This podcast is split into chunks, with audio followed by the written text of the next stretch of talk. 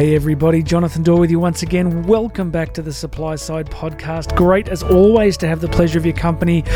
Really excited to be bringing you this wonderful interview today. Uh, Doug Noland was gracious. He made time to uh, to be with us, and I really appreciated it because we were able to record it not at the usual 3 a.m. or 4 a.m. Australian time, but a little bit later in my day, which was great.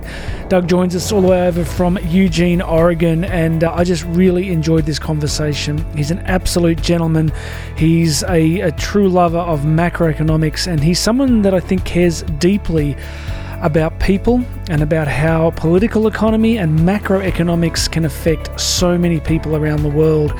As you're going to hear in uh, in this discussion, his level of analysis and understanding is truly extraordinary. So, before we jump in, let me give you a little bit of background here on Doug Noland. So, out of college. He went straight to Price Waterhouse as a CPA. He graduated summa cum laude from the University of Oregon and then went on to get his MBA at Indiana University. So Doug's career began as a treasury analyst at Toyota's US headquarters, which he shares was crucial for him because it gave him a really up close look at uh, the Japanese bubble period and, of course, the 87 stock market crash, a kind of front row seat, if you will. Late 1989, he becomes a trader for a short based hedge fund in San Francisco. Later in the 90s, Doug works at uh, Fleckenstein Capital and East Shore Partners, and then in 1999 began a 16 year association with Prudent Bear, working as a strategist and portfolio manager until those bear funds were sold in December 08. And what else can we tell you? He's currently with McAlvany Wealth Management. We're going to give you some links to that at the end of the show. But many of you would know him, of course, from his important work at Credit Bubble Bulletin. He's been writing that Credit Bubble Bulletin since 1999. You'll also, of course, have come across him on other websites like Dollar Collapse. But it's an extraordinary CV, it's an extraordinary background and uh, in prepar- preparation for our discussion, I was going back through some of his archive and the level of analysis and insight that Doug brings us in the uh, things like the monthly report, the monthly summary and credit bubble bulletin is really something that if you're not across it, you need to go and check it out at Credit Bubble Bulletin because it's a great source of information. All right, last couple of things. Uh, we got some housekeeping for you. We had some internet glitches. We're normally uh, pretty good. We had some a couple of issues here and there. If at any point you notice a little uh, glitch or you notice a, a tiny break in the flow of the communication, we had a couple little internet bits here and there, but we've patched it back together really well. And and as we begin this interview, I, Doug and I were actually discussing his profound love for the Oregon Ducks. So, as this interview begins, you'll hear us having a laugh about it got cut off at the very start, but you'll hear us uh, having a laugh about Doug's love for the Oregon Ducks. All right, that's it from me. That's a long intro, but we're going to talk about a lot of important stuff. So, sit back, relax, and enjoy this really wonderful discussion with Doug Noland. Fascinating to see how they use that canned audience noise. Have you noticed that? it's funny what we do as humans. We just ha- have to uh, convince ourselves that things are normal. But look, great to have you with us. And I wanted to, you wrote something magnificent back on March the 12th in your weekly commentary. But related to that, I also want to give you another quote from two of the greatest social and political commentators of recent time, Willie Nelson and Merle Haggard who in my favourite song of theirs, which my wife says I'm not allowed to sing around the children, they have these lines, and I think these might relate to global markets. They say, It's all going to pot, whether we like it or not. The best I can tell, the world's going to hell, and we're sure going to miss it a lot. Now, I, I don't know whether they're real political economists, but uh, you give us the top level view. I'm going to go through a few of your quotes in a minute, but your thesis is that we're basically looking at the terminal phase of the greatest credit bubble in history. Give us the top level view. This goes back a ways. I actually started my blog, and that's before they were even called blogs, back in 1999. Yeah. I was convinced that we had fundamentally changed finance, we had fundamentally changed policymaking. We had created this unstable market based finance, and we had enormous credit growth and that we were in a huge bubble. When I started my blog in 1999, I, I titled it the Credit Bubble Bulletin, just to have something a little kind of different. I didn't expect the bubble to be in the title for long. I thought it would be the bubble or the uh, credit bulletin. But here we are, over 20 years later. And unfortunately, from my point of view, this has followed the absolute worst case scenario. I thought the bubble burst in 2000, and then in April of 2002, I started warning about the unfolding mortgage finance bubble because we were having double digit mortgage credit growth. The Fed specifically was targeting mortgage credit to use to reflate uh, system credit to reflate the economy. I followed that, chronicled the mortgage finance bubble for five, seven, eight years. Uh, then, when the mortgage finance bubble blew up in 2008, again, I thought the bubble had finally collapsed. And uh, I believe it was March of 2009, I began warning about the potential for an unfolding global government finance bubble. And that's a bubble financed, as the title, by government finance. That's government debt, that's central bank credit.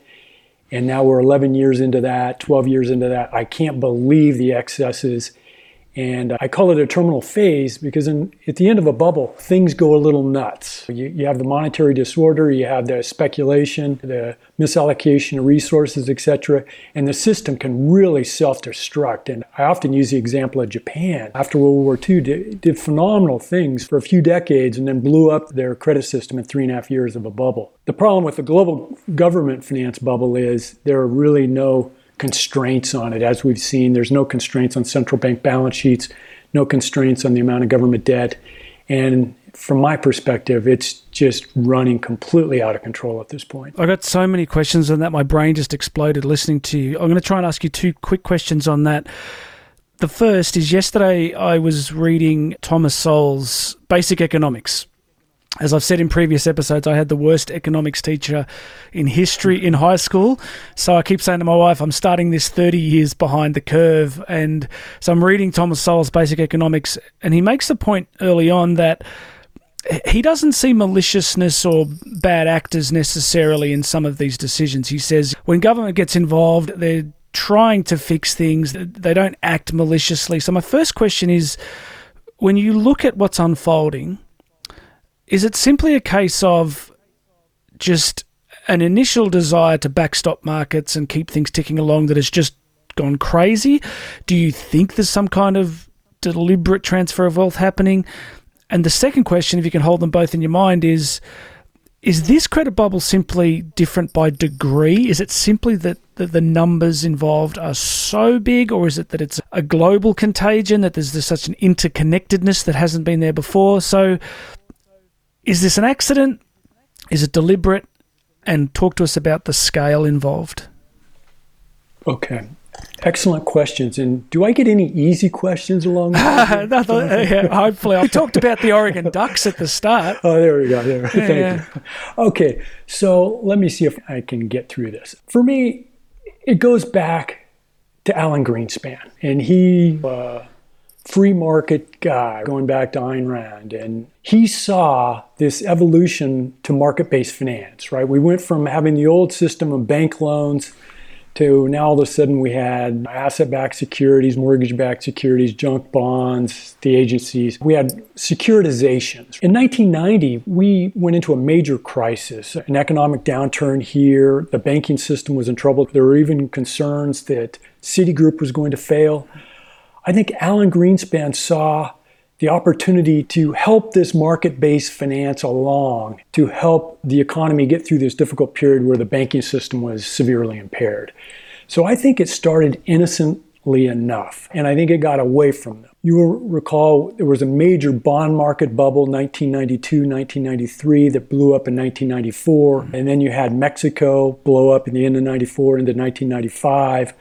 Then you had Southeast Asia, uh, their bubbles blow up 97. Then you get into 1998 and you have uh, long term capital management, yeah. you have LTCM. So they're fighting fires like crazy. On the one hand, this unstable market based finance, the hedge fund leverage, all the speculation, these bubbles are blowing up all over the world. So there's plenty of evidence that this new finance is unstable. But I think Greenspan felt, authorities felt they had no choice at that time but to press this, to, to press loose financial conditions, low rates, to use this finance to, to get through the problems. And then when 1999 came along with the mania and technology, and then that bubble burst. And then I think at that point they were very concerned. I think they thought the big bubble would burst too. So then I think the mortgage finance just got completely away from them. I think it just got completely away. I think they thought in their mind, okay, we can stimulate a little mortgage finance and it, will help the system. And once it got going, they could not control it. And then it was just a panic in 08. So I don't see maliciousness, but I do see ineptness, recklessness of not being able to get a hold of this. Yeah, so 2011 comes along and they announced their exit strategy where they're going to pull back some of their stimulus. They had a trillion dollars worth of stimulus. They doubled the ba- uh, Fed's balance sheet in the response to the 08 crisis. And I wrote at the time in, in my bulletin that there'll be no exit. I titled it No Exit. But I had no idea. Instead of, there, there was no exit, but they doubled their balance sheet again over the next few years. And I think that was the that was a big problem. They that was a non-crisis environment. They doubled their balance sheet, and they've been having to face bubbles ever since. And then there's a lot of talk about the crisis response to COVID, but keep in mind that the Fed started QE again in September of 2019. Mm. With the unemployment rate at 50 year lows and stocks at all time highs. I think that was a huge mistake. And I think that was one of the reasons why the markets buckled so much in March when the COVID stress unfolded is because it, it, they had already grossly inflated the bubble, and because of COVID, now they're just they're just trapped, and they've you know increased their balance sheet by over almost 3.3 trillion dollars over the past year. So uh, I like you made a comment. Where did I read this? This was an uh, dollar collapse, an article you wrote recently, which I'll link to. But you were talking about comments from Jerome Powell, and you said, "I quote: Hope is not a strategy." I like well, that. Yeah, and you know, Jonathan, you're humble about your economic knowledge, economic history, and the problem with inflationism, and that's what I call this. This is inflationism. Now, the Fed for 30 years now, they just want to continue to inflate credit and continue to inflate money. And the problem is, once you go down that path, it is extremely difficult to get off.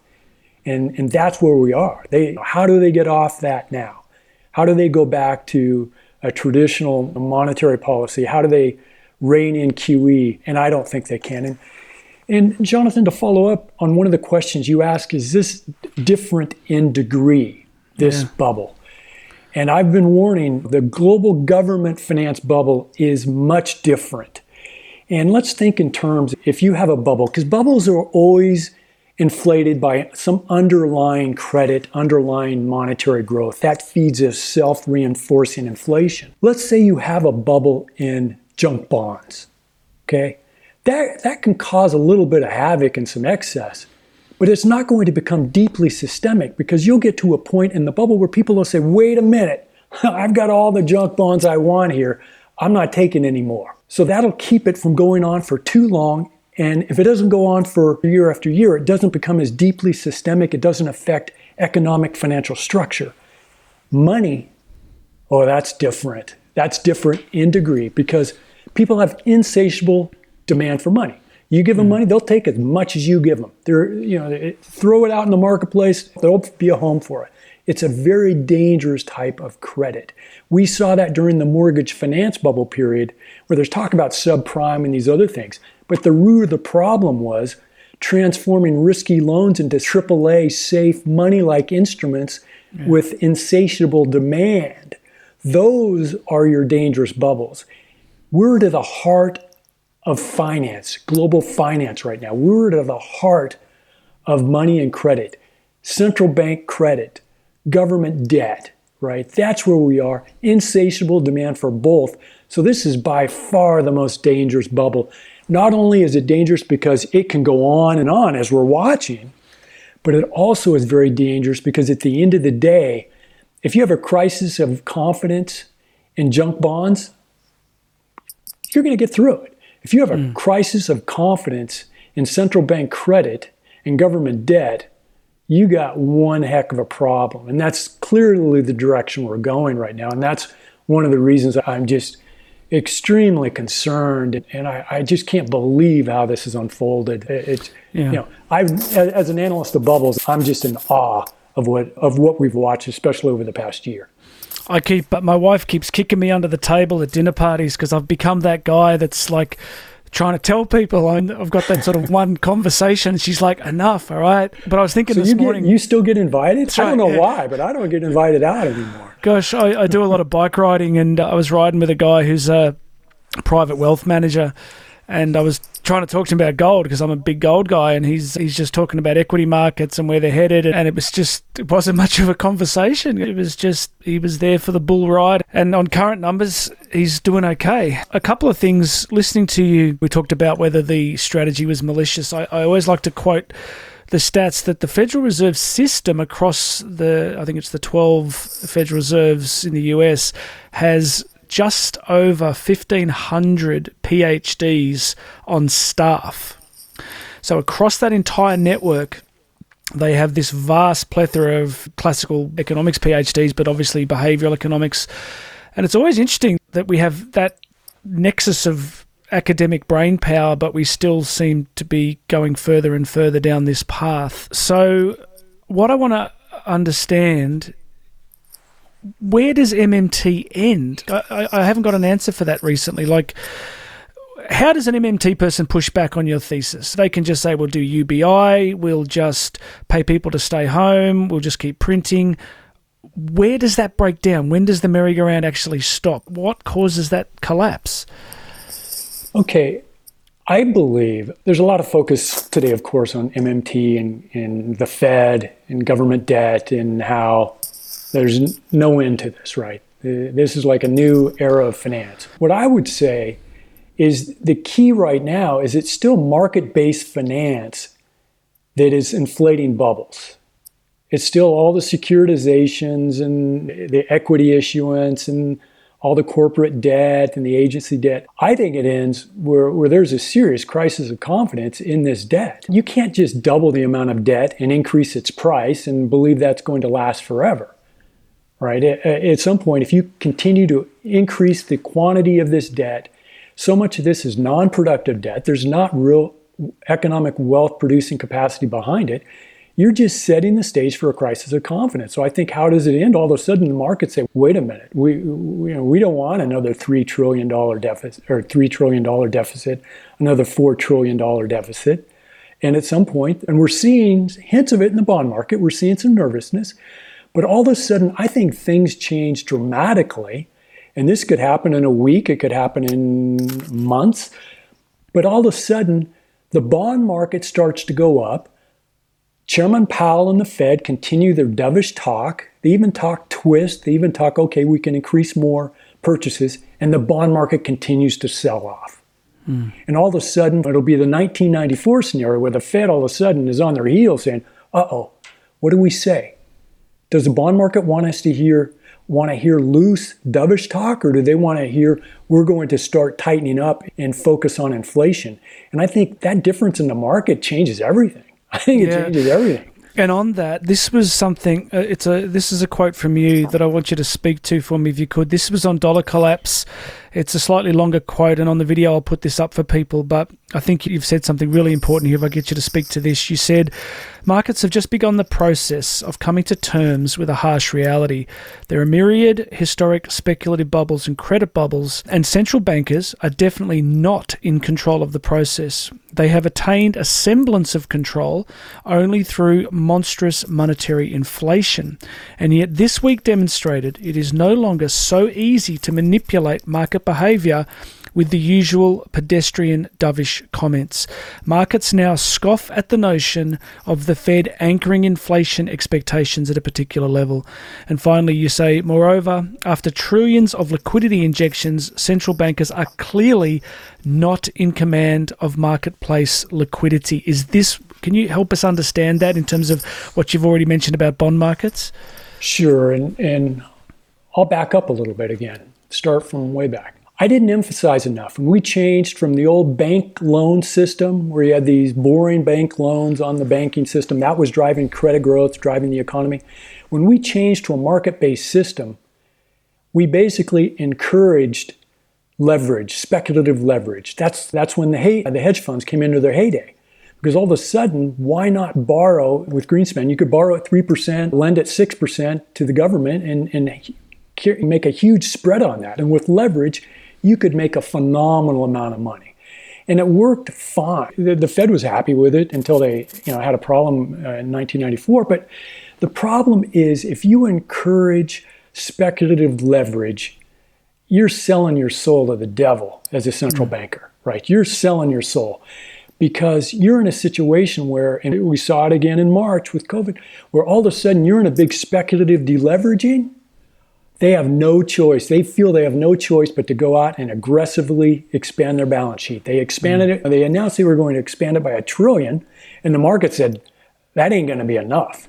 And the market kept selling off a year ago, March, on those initial emergency measures by the Fed. So the Fed just kept increasing and increasing the size of these emergency facilities and, and their QE, not only did they stop the de-risking, deleveraging, the implosion that started, they, they basically incited more speculative leverage.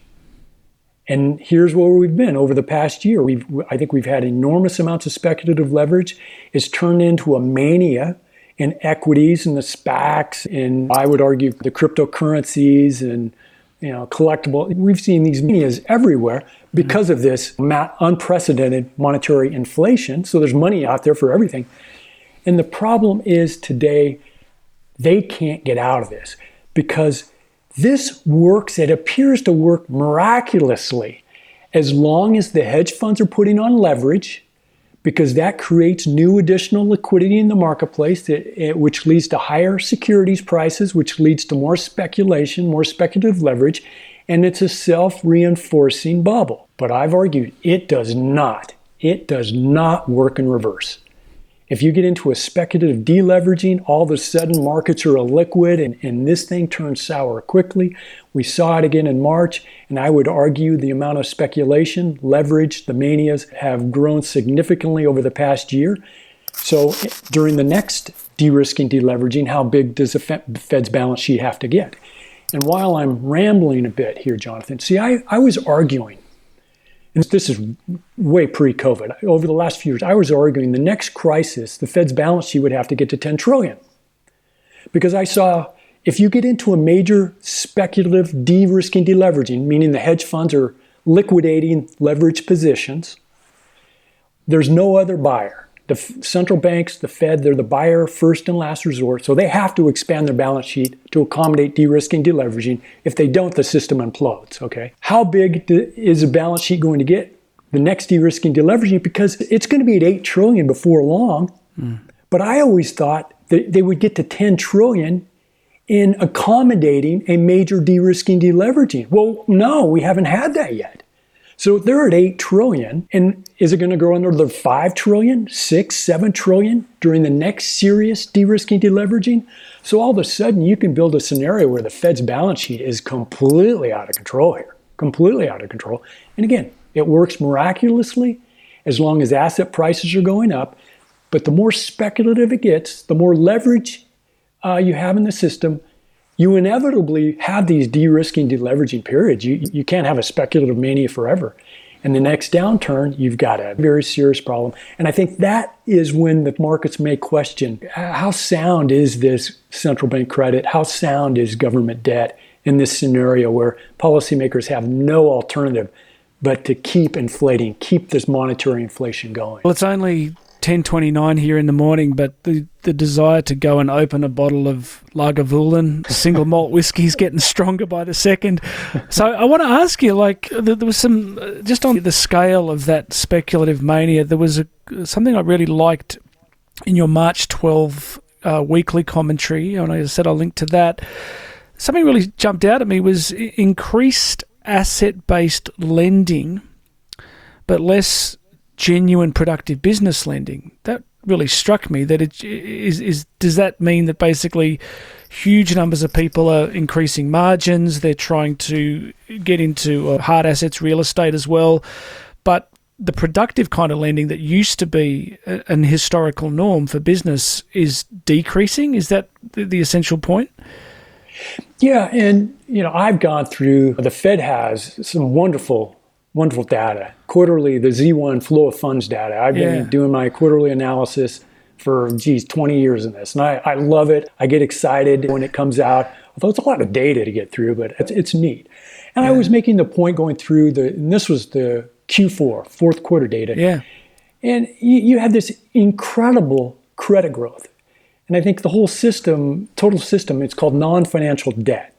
It grew at, I think it was $6.7 trillion, Trillion, more than yeah. double we've ever had in a year. And I made the point that you could see the rapid, the unbelievable growth, $4.5 trillion worth of treasury growth, treasury debt growth for the year. And you can see the growth in agency debt, Fannie and Freddie, the GSEs. Yeah. And you can see securitizations, all of this.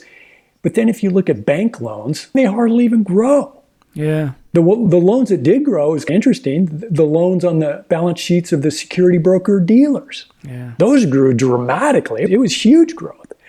but they're lending, it's margin debt, they're lending for people to buy securities. And that's that, that's part of the scenario. And I see a lot of parallels to the late 20s, the roaring 20s period, and especially 1929, where you had that huge divergence between what was going on in real economies and what was going on in financial speculation. And you had this situation where all at that point all the credits gravitating towards inflating asset prices, right? Why does liquidity want to go into corporations when they're fighting deteriorating profit margins and things? They, let's play the, the asset inflation game. And that's where we are now. You have this enormous amount of credit. It's non-finan- or it's non-productive, and way too much of it is just going directed right into uh, the, the stock market mania and, and corporate debt and in these other markets. Very dysfunctional bubble type of an environment. Can you help us un- understand something in terms of currency creation, the scale of currency creation? You know, often people just say it's inflationary, it's inflationary.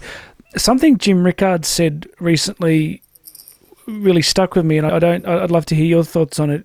His thesis is that currency creation isn't by nature inflationary. His definition of inflation is to do with the velocity of money. So his thesis is that we don't face in hyperinflation just because huge amounts of currency being printed being printed. It's whether that money makes it into the real economy and, and whether it's chasing less, you know, productive resources. Do you have any thoughts on that? Is it if that money is simply printed but just sits on Uh, you know financial balance sheets but doesn't make it to the real economy? Can you talk to us about that about the inflationary outlook on that sort of side? Sure, and that this is one of these peel off a layer and you find more and more complexity. Currency, and just for the terminology, a lot of times currency, we're, we're talking about currency that's the Fed creates banknotes, 50, $20 bills, etc. Let's ignore that because that number is not big enough to, to have a big impact. What matters is credit. And this goes, this is the old Austrian school thinking here that I definitely subscribe to, the old Austrians. Credit, if you create credit, that these are new instruments, new IOUs. You create them out of thin air. That's the old Murray Rothbard. You can, and what's important about it, the new credit creates purchasing power. Okay? So if you create new credit, you're going to have increases in prices somewhere because you're creating new purchasing power. This whole 30 or th- yeah 30 years of changing finance to to you know market-based finance, so much of the credit now is directed right into asset prices. And that's why we have this huge inflation in asset prices. So we have a huge inflation here. Do we have a huge consumer price inflation? No, not yet. Why not? Maybe it has something to do with the fact we fundamentally changed output over the past 23 years, right? We used to not have digital downloads, the digitalization of everything. Right now, there, I argue there's unlimited supply of things people can buy at the consumer level. Give people money, they can download, they can they, they, you know, buy more movies online. There's whatever they want to do, they, they can spend that money. So fundamental, fundamentally, we've changed inflationary dynamics. For one, we're getting more asset price inflation because the nature of finances, we're driving that into asset prices. We're having so much more speculation and bubbles there. And in the real economy, where we have infinite supply of things, and also we have the issue where this bubble is benefiting the wealthy so much more than the average person and the unfortunate. So many people haven't gained purchasing power, so they're not going to spend money and lead to higher consumer price inflation. So I don't my framework is a lot different than that that the, the money or the currency and the velocity. To me, that's the old model where you had so much currency in the banking system and, and, and velocity would lead to credit growth. You'd use your money over and lead to credit growth. We now we just focus on the credit, ignore the currency.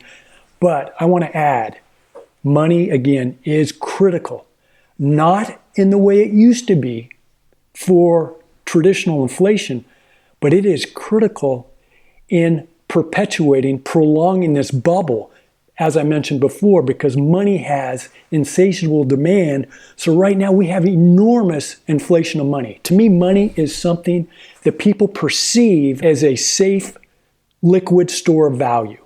Okay? So it's not currency. It, it can be treasury bills. It can be an ETF. A lot of people believe they can send money to a to an ETF and it's money. So we have enormous increases of money today, but it's fueling this asset bubble, not leading to con, you know consumer price inflation. Although I think things are shifting now. We're starting to see, I think, a key inflection point in inflation dynamics.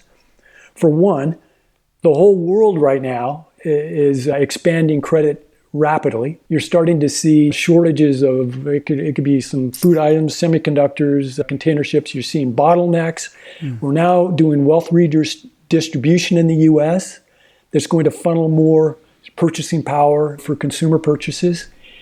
So I, I think th- things are really changing, not to mention the fact that the fiscal deficits and monetary deficits or monetary QE, the monetary inflation is completely out of control. So I think the bond market's looking at this and saying, okay, how does this play out over the coming years? And I think the bond market's getting nervous about inflation. But I also think the bond market, especially the treasury market, they look at the Fed's balance sheet, they look at some of these things, and they get nervous about inflation. But then they look at the stock market and they say, this is an out of control bubble and this is going to burst. And we're not going to have to worry about inf- inflation after the stock market bubble burst, which is the way the bond market looked at things back in 07 when, you know, oil prices went to $145 a barrel and the bond market said, oh, we don't care about that. Look at the stock market. You know, we got a huge crisis in QE coming. So that's what we're getting prepared for. So there's some interesting dynamics right now in the bond market, but it's definitely, I, I think, an, an inflection point in the nature of inflation dynamics. I uh, Peter Schiff makes a good point about universal basic income at, at the most basic level. He's like, you, you pay people to stay at home, so less is obviously being produced, but most of them, many of them, are being paid more to stay home than they were to work. So you've got less being produced, but more money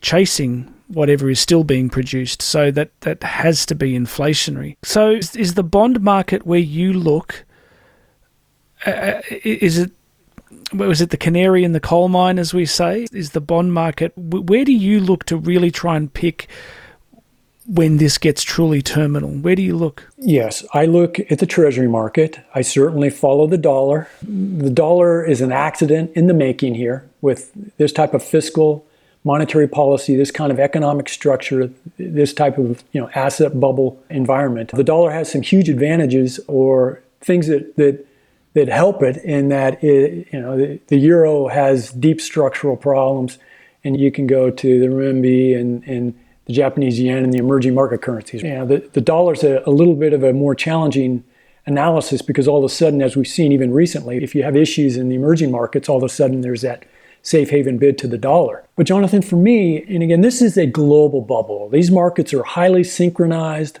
The policy making approach is highly synchronized and has government deficits and central bank policy. So I, I follow China very carefully. I follow the emerging markets very carefully because these bubbles, there, there are a lot of bubbles out there and you just don't know the sequencing. I think once one goes, the, it'll start at the periphery and then you'll have issues at the periphery and then you have de-risking, deleveraging. You'll have a tightening of liquidity risk aversion, and then that starts to move towards the core. And I think we've started to see that in the emerging markets. But then I, I follow, you know, China closely because that's one of history's just incredible bubbles over there, and that's a huge accident in the making also. So there's plenty of things to follow as an analyst of, of financial conditions and, and bubble dynamics these days.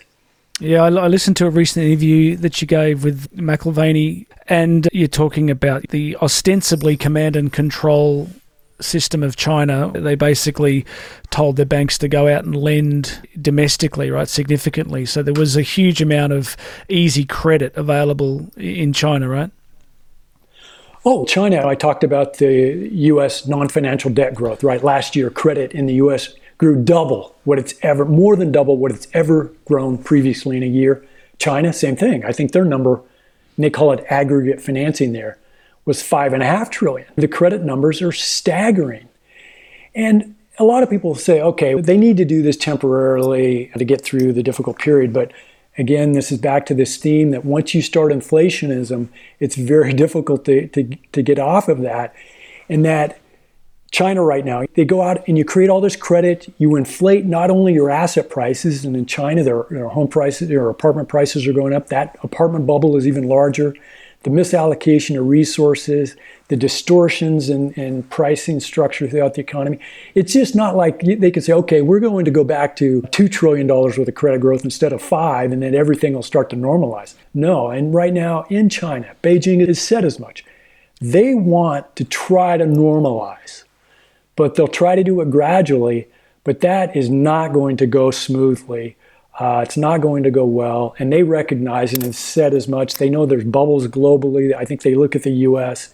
and they know there's a bubble here, and they've got a plan around that also. But I, these policymakers have a huge challenge now to try to keep this. On the one hand, they don't obviously they, they don't want to implode the bubbles, but they can't just feed these manias either. So they got to try to find a balance, but I, I don't really think that balance exists. Yeah, and I wanted to ask you back at the macro level of political economy again.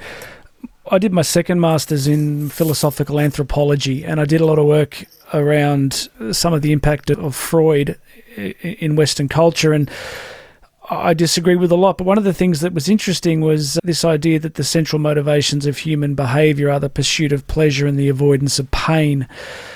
So, at the top level, are we dealing simply with this going back to Greenspan that that nobody wants it to happen on their watch that it's the it's not so much even the pursuit of pleasure it's the avoidance of pain at the top level of policy making that you don't want to be the one telling the president you got to do a state of the union telling everybody that things are telling people the truth about how we're going to have to change things is it is that the ultimate dynamic that nobody wants at the top level wants to face the end of the music and, and take that hard medicine? Uh, clearly, that's the, the politicians, right? They're, they're going to kick that can every time. Yeah. We expect more from our central bankers. And I think Jerome Powell, when he came in, I think his goal, his objective was to start letting markets stand on their own. He knew that the Fed had distorted the markets too much, had intervened too often, and he wanted to start backing away from that. And the markets kicked his butt. The market said, no, you're not going to do that. And that was the fourth quarter of 2018. And he, he, he did his pivot so quickly. And at that point, it was over. He, it wasn't going to work. He, I think at that point, he recognized, I, I can't, you know, it's not going to be possible to try to extricate the Fed from being you know, the, the, guardian of the markets to backstop the markets and all of that. I remember back to 2013 when Ben Bernanke came out and he made this comment where he said, We're prepared at the Fed to push back against any tightening of financial conditions. And I was shocked by this. No one else could, no one could care less. I, I've tried to tell people, hey, this is what he said, and uh, who cares? Well, what he was saying was, this new system of finance, we don't worry about the banking system. We're just worried about the markets because the markets determine if financial conditions are loose or not. And he's basically saying, if there's even a hint of a bear market, we're coming in. Bear markets, nope, we're not doing bear markets anymore because bear markets that, that implies a tightening of financial conditions, and we're just not we're, we're not doing that anymore. So at that point, and then Powell wanted to back away from that, couldn't, and now all the Fed can do, I think, is just try to keep the system f- from imploding. And that sounds it, it sounds over the top, but I really believe that. And to me, that's the only explanation for right now that Powell is so ultra dovish, and they're continuing with their 120 billion a month of QE in the face of a mania, in the face of a massive fiscal stimulus coming. The economy is recovering rapidly. Goldman now, what they're almost up at 8% GDP growth forecast for 2021. Yet the Fed just saying, nope, we're not doing a thing. We're not doing a thing. We're not even thinking of tapering. And the only explanation is, to me, is he, they don't want to face the music in, in the markets. And I, I hope that's not the case, but that, that's just the way I look at it. It's like a, it's like not Russian roulette, but what's that game where you, we call a chicken over here, where the last person to flinch? It's just because it doesn't right. look like the markets are going to flinch in a hurry. So let me ask you a couple other big things. I wanted to ask you, I want to talk a little bit about wealth transfer and morality uh, in the sense of a lot of the social uh, turmoil that we're seeing may have its roots in some of what we're seeing here. So this goes back to sort of Nathan Lewis, who's one of our first guests on talking about gold standards. How when you have a high taxes and unstable money and all sorts of disruption in political economy, you get social upheaval. Can you help us understand the wealth transfer aspect of what's happening? What I often call the evisceration of the middle class. So you get plenty of poor, but you can keep the poor on UBI, so they'll keep voting and not burning the place down. And then you've got a subsection making enormous amounts of money. So my understanding is that the, the wealthy get super wealthy here for a bunch of reasons, but one of them is that if you have the existing capital in surging markets, you leverage up and you make more. So help us understand the wealth transfer aspects of what's happening and help us understand the implications for political economy and social cohesion? Easy question. Let's get back to bubbles, little bubble theory. Bubbles are basically about the redistribution and the destruction of wealth. When you're in the middle of a bubble, you feel like, oh, you're creating all this wealth and, and everybody feels better. During the bubble, you know, it's in, in everybody's best interest to, to cooperate because the pie is getting better or bigger so we can all benefit by working together. So it's a period where it seems like wealth is growing, it seems like everybody's cooperating, everybody's doing well. But at the end of the day, what is not only the speculative bubble aspect, but you see that just resource misallocation, structural impairment, wealth lost in the real economy. When the bubble bursts, then all of a sudden you realize you lost all this wealth and you have a lot of innocent people that end up losing a lot in that environment. So you have the people that lose, you get the people that didn't benefit from the bubble because so much during the bubble, especially this, is it's directed towards inflating asset prices. So a big part of the population that doesn't participate in that at all. They don't have the resources to invest in stocks, corporate credit, or whatever else. They're just trying to get by. So they don't benefit. They get hit by some higher prices. They don't see their income grow. Here in the US, their income's not growing because the, a lot of the jobs went overseas. So you're really damaging your economic structure, and you're setting the stage for a lot of social instability. And we're seeing that today. So, as an analyst of bubbles, what I'm seeing as far as the instability in the US, um, it breaks my heart, but it was inevitable. It was inevitable. And now you get this situation where Powell and the Fed, they talk about the, the black, the Hispanic unemployment rate. They're very, they're conscious of the inequality that's been created here. But their policies do only make the wealth, wealthy wealthier. Eh, so the, the issue only gets worse the more they stimulate. And the problem with bubbles, too, at the end of the day, it's your middle class that really gets hurt. Because the lower class, they don't have the resources to participate in the bubble. So when the bubble bursts, they don't lose a lot of assets. They didn't make any during the bubble period, but they didn't lose a lot. The wealthy, they find a way to protect themselves. They're more sophisticated. They find a way, right? They're going to find a way. They're going to lose some money, but they're going to protect themselves. It's the middle class that's so exposed to these bubble dynamics. And you see it now where the middle class is just throwing money at the markets, their, their pensions and everything else. When the bubble bursts, they're the ones that are really going to get hurt. And it's your middle class. That's your stability, right? Your stability in, in, in your society. And we're already seeing the whole the Trump phenomena, the divisiveness. We're seeing all the telltale signs of a, of a really unhealthy social fabric here. And to me, it all goes back to unsound money and these bubbles. It, to me, it's clear. It's but others don't see it as clearly. And that's the problem. And to me, it's immoral for the Fed to inflate bubbles. Mm. It's immoral. And the Fed can talk about all they they can talk about sta- stable prices and their 2% inflation mandate. Give me a break. Monetary disorder is what I call it all the price instability in the markets and all the speculation, the bubbles. This is terrible price instability, monetary instability. It will have a devastating impact on society. It already has had a major impact. When this bubble bursts, though, I, I really fear for how this will unfold.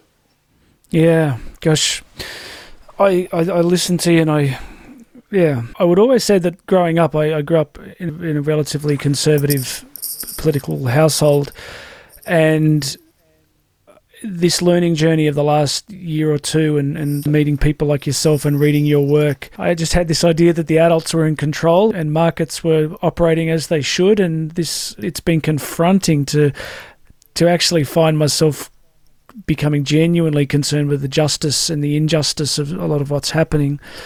Let me ask you, do you when this unravels, do you see hyperinflation? Do you see deflation? Do you see some deflation, then hyperinflation? How do you think it plays out? I like to answer that by saying I have to wait. I have to wait and see how things start to unfold. I think a lot depends on the dollar. If the dollar, if we get into a dollar collapse, then that that will lead to a, a significant boost of inflation, increase the, the chances of a hyperinflationary scenario. But in the bursting bubble environment, you can have a lot of deflationary pressures also coming out of the asset markets. The big unknown is the Fed's balance sheet? Is it going to 20 trillion?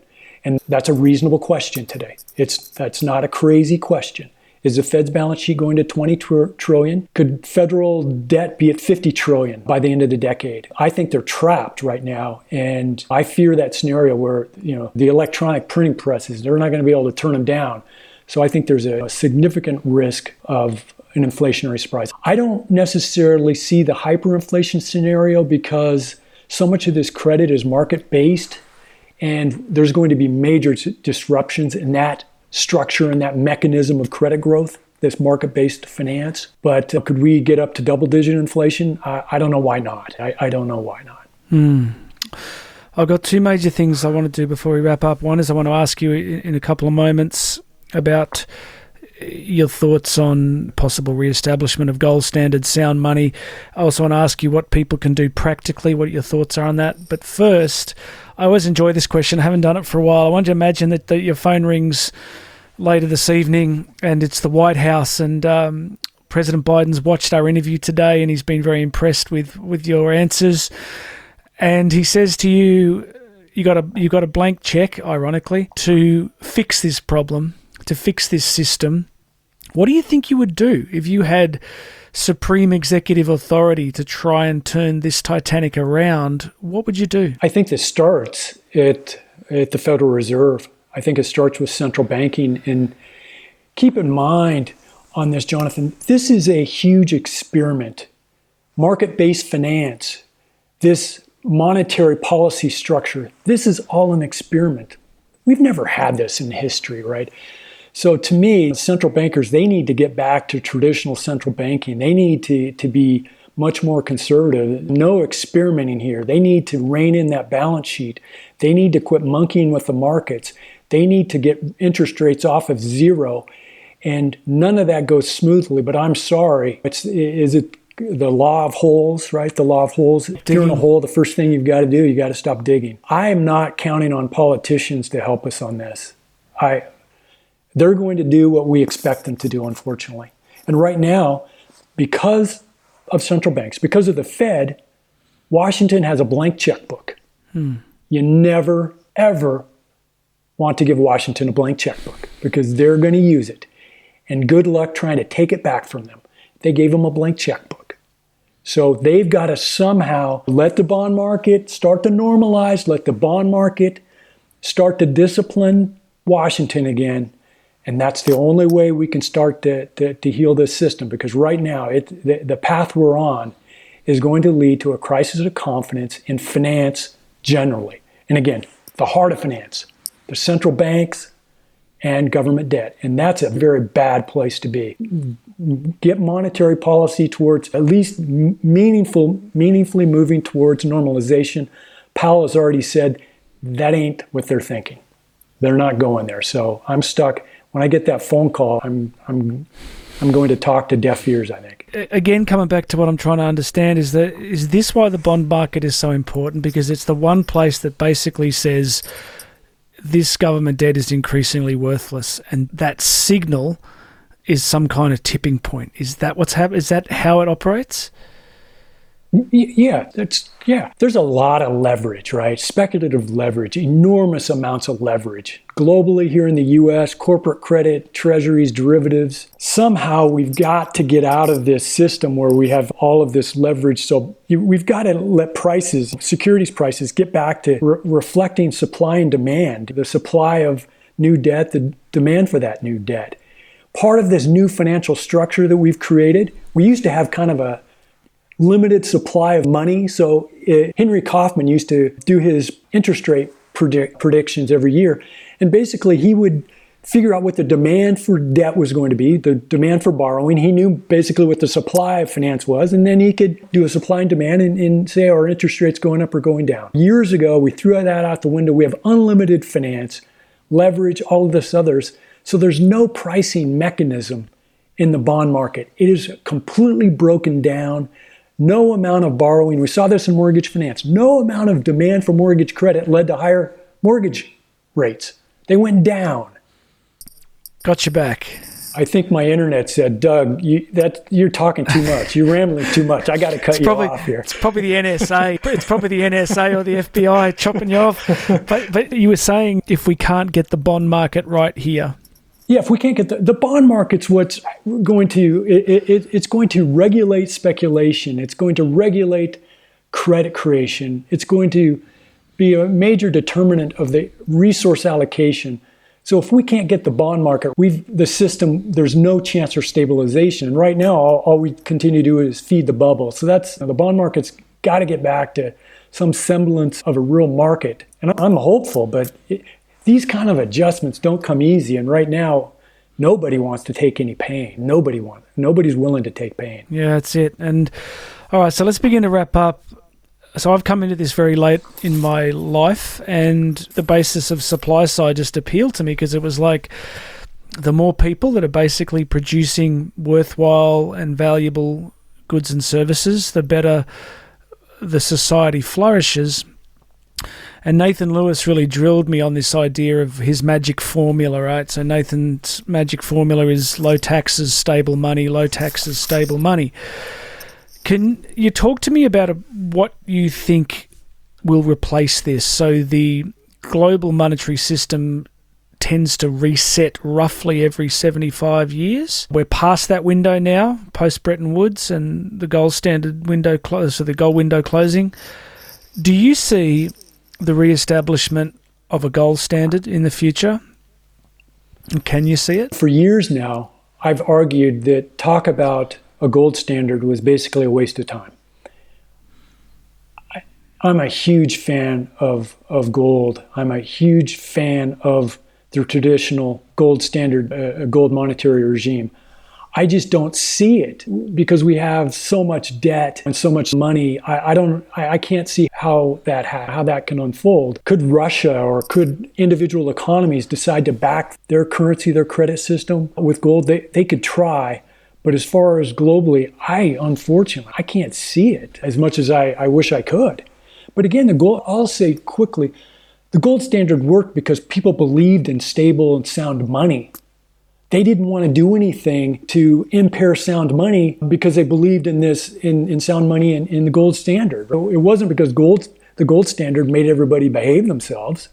It is because they believed in in the, that the lending had to be sound and you, you, know, you can't do the crazy things. You just can't print money. You can't have massive deficits and all these things today that we believe we can get away with.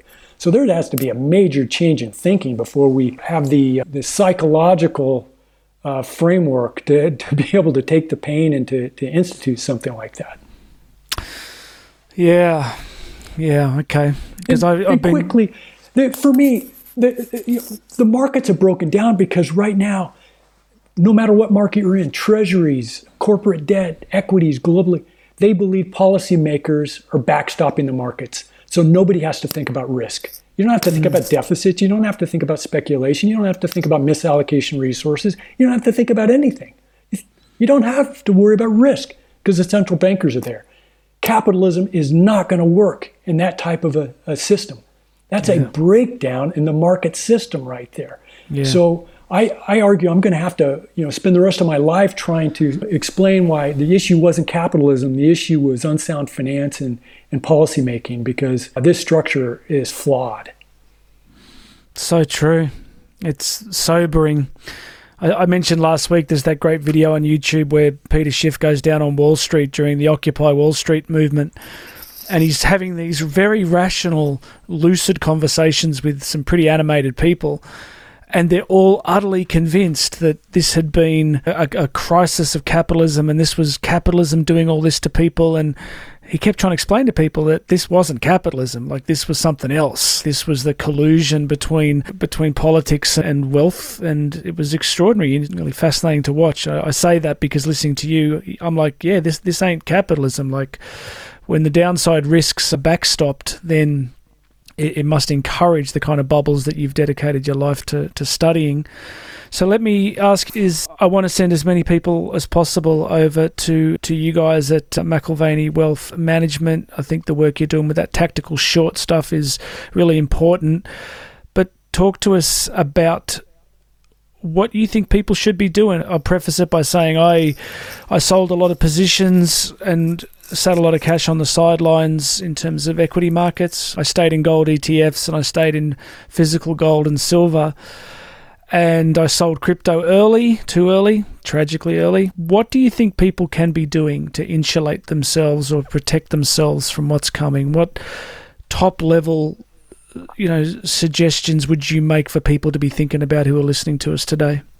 Sure a seemingly easy question. It's not an easy environment because this is a mania, and everybody is compelled to participate in, in the stock market, in the securities markets. You're almost crazy if you don't. If we think in a mania, everybody's kind of crazy participating. No, it seems completely rational today to put your retirement, to put your savings into the stock market because it always goes up. Any temporary pullback, central bankers will take care of it and it'll go up, so you don't have to worry. Okay. I think there's a lot to worry about. So to me, I would reduce my exposure to the risk markets, and that's equities, that's corporate credit. I don't like long term bonds, treasuries, corporate credit at all. I don't like getting zero return on my cash, but I, I think in this environment, I'll, I'll take that as part, as part of my barbell approach. For me, I, I'm a big fan of the precious metals, big fan, and for my inflation hedge, I'm comfortable in real estate as an inflation hedge also. But for most of us, I think we just want to get our financial house in order and get psychologically ready to, to deal with the adversity. We're warmed up now after the past year in COVID. So I think COVID kind of gave us uh, a test run for how we need to be prepared for all types of situations. So I say pay down debt, save as much as you can, limit your exposure to the markets, and I think, and this sounds a little strange, spend more time with nature, more time outside, and gaining uh, you know better appreciation for the simple things in life, music, good books, and and just being. We don't want to be surprised when this blows up. And maybe it's this year, maybe it's a few years, but we don't want to be surprised by it. So there's a lot of things we can do to be prepared. Yeah. It's interesting you mention about the emotional, psychological well-being. I, I talk about the blessings of COVID and when the lockdown, uh, but you know, our lockdown here was a bit different. You could have small numbers of people uh, uh, in your house and stuff. And I had a bunch of guys, like two or three friends, that we just became so much closer. Just the time of actually, you couldn't be racing around doing everything, and you just start to say it's great to reconnect and deepen relationships and friendships. And in terms of anthropology, that's what we are as a species. We're an extremely mm-hmm. social species. And maybe some of this resetting and change that's coming will help us to value that a little bit more. All right. So, last thing is just a bit of a summary here. I just want to read this quote and I'll put this up in the notes as well. It, I guess it's a great way for you to give us a summary of things You wrote on Dollar Collapse, you said markets have. No, no, we've done that one. So it's this quote. I love this. This was from March 12 again, your weekly commentary. And uh, everybody's listening. You want to go get that whiskey? Do it now. He says it's it's my opinion that the world is in the terminal phase of history's greatest credit bubble. It's my opinion that U.S. and global equities markets are historic speculative bubbles fueled by runaway monetary inflation and acute monetary disorder. It's my opinion that markets in US stocks, cryptocurrencies, corporate credit, and derivatives have evolved into full fledged manias. It's certainly my opinion that this all ends very badly. Any final comments for us, Doug? Anything else we should be thinking about? My thoughts go back to von Mises, the Austrian school, and Mises. He talked about these credit booms. They would end with the, just the melt up, the crack up boom. The crack up boom, yeah. The crack up boom. And, and unfortunately, when I look at the data, the Fed's balance sheet, the, the, the system credit data, Chinese data, I just have that feeling that that's the crack up boom scenario that, you know, that's a terrible place to be. But I'll also say, I hope that I'm too dire. I hope people think back to this interview and, and laugh at me for being silly and stupid and wrong. I, I, nothing would make me happier than to be wrong. I've got a 12 year old son. I'm happy to wear the dunce cap and, and be, be the butt of jokes. I'd be pleased with that. That is so good. I have said that so many times. Like, I said to my wife maybe a thousand times in the last 18 months, I want to be wrong. I want to be wrong. I want to be wrong. And when my friends, you know, like my, my, my attitude to precious metals, I said, hey, look, worst case, I just pass on some intergenerational wealth. Best case, gold goes to the moon. And so, yeah, I we call it the dismal science for a reason, right? Like, there's there's. Uh, have you heard of perma bears? Have you heard that term? Oh, I hate that term. Oh no! I, heard, I, only heard it the first time the other day, and I was on a training ride, and I thought, "Am I? Am I a perma bear? Am I a perma bear?" It's just, but I think I often joke. Mike Kendall, who's a great friend, writes "Man on the Margin" blog. He's an airline pilot as well, flies for uh, American Airlines. And I joked with him the other day. I said, "We're conditioned to believe that optimism is the ideal state." And I said, but you, you don't actually want an optimistic airline pilot. You don't. You want a pe- you want a pessimist. you want. Uh, th- there are definitely times in life where we uh, we want to be more focused on what could potentially go wrong. In all seriousness, I want to thank you for your work. I, I've come across and started to read your stuff, and the level of analysis that you do. I think you're doing something really important for people and so for listeners, we want to get you across to to the Credit Bubble Bulletin. If you just look for Credit Bubble Bulletin, you're going to just find Doug's amazing work there, and we'll put in some links, uh, of course, over to management as well. Doug. I don't know if anybody tells you this, but thanks for what you're doing. It's really important work, and uh, let's pray that we're all wrong. Hey, everybody, Jonathan back with you again. How good was that, huh? It's one of those things that I hope you will listen to a couple of times because there was just so much in that. We also got cut off there at the very end. Doug was gracious enough to just share a little bit more with us, but I think in the time that we had, you really got the essence of the thesis that he's sharing with us. So make sure, as I said at the start in the intro, you go and check out Credit Bubble Bulletin. Just type in Credit Bubble Bulletin, you'll find Doug's work there. Join that newsletter. It is just rock solid. And you can also, if you want to find out more about uh, Doug's current work with the, the, stuff that he's doing at McAlvany Wealth Management, go and find those guys. McAlvany, McAlvany Wealth Management. I'll put some links in the show notes here so you can click across there. But go and check that out too. Uh, I really hope you enjoyed it, huh? It's just such a privilege to listen to somebody who's really been at the forefront of studying credit bubble issues for decades and the wisdom and insight that he's bringing us. I hope is a real reminder that things are really in, in an unusual state and we all need to be as prepared as we possibly can. I hope you like that point in the interview where I said the basis of supply side is that when men and women produce useful, viable, needed goods and services, then economies flourished. And I really like the part about the middle class. I think I really believe in my DNA that without a strong middle class, cultures really polarize quickly and we end up in all sorts of trouble. And I think you'll agree we're seeing some of that now. So let's get this message out there. If you would be so good as to subscribe to this podcast, if you want to get the regular updates, come across to supplysidepartners.com and uh, make sure you've there's plenty of places to sign up there and we can get these to you each time they come out. Otherwise, you'll of course find us on every podcast player. Just do a search for the Supply Side Podcast. But I'd love you to subscribe and share this with other people. If you're a social media user, please grab these links and post them on your feeds. That would be a huge blessing. All right, friends, that's it from me. Big thanks once again to Doug Noland for just such a great discussion. I really appreciated his time. And we're going to have more wonderful guests in the weeks ahead, so make sure you stay tuned. All right, friends, God bless. My name is Jonathan Doyle. This has been the Supply Side Podcast, and I'll have another message for you very soon.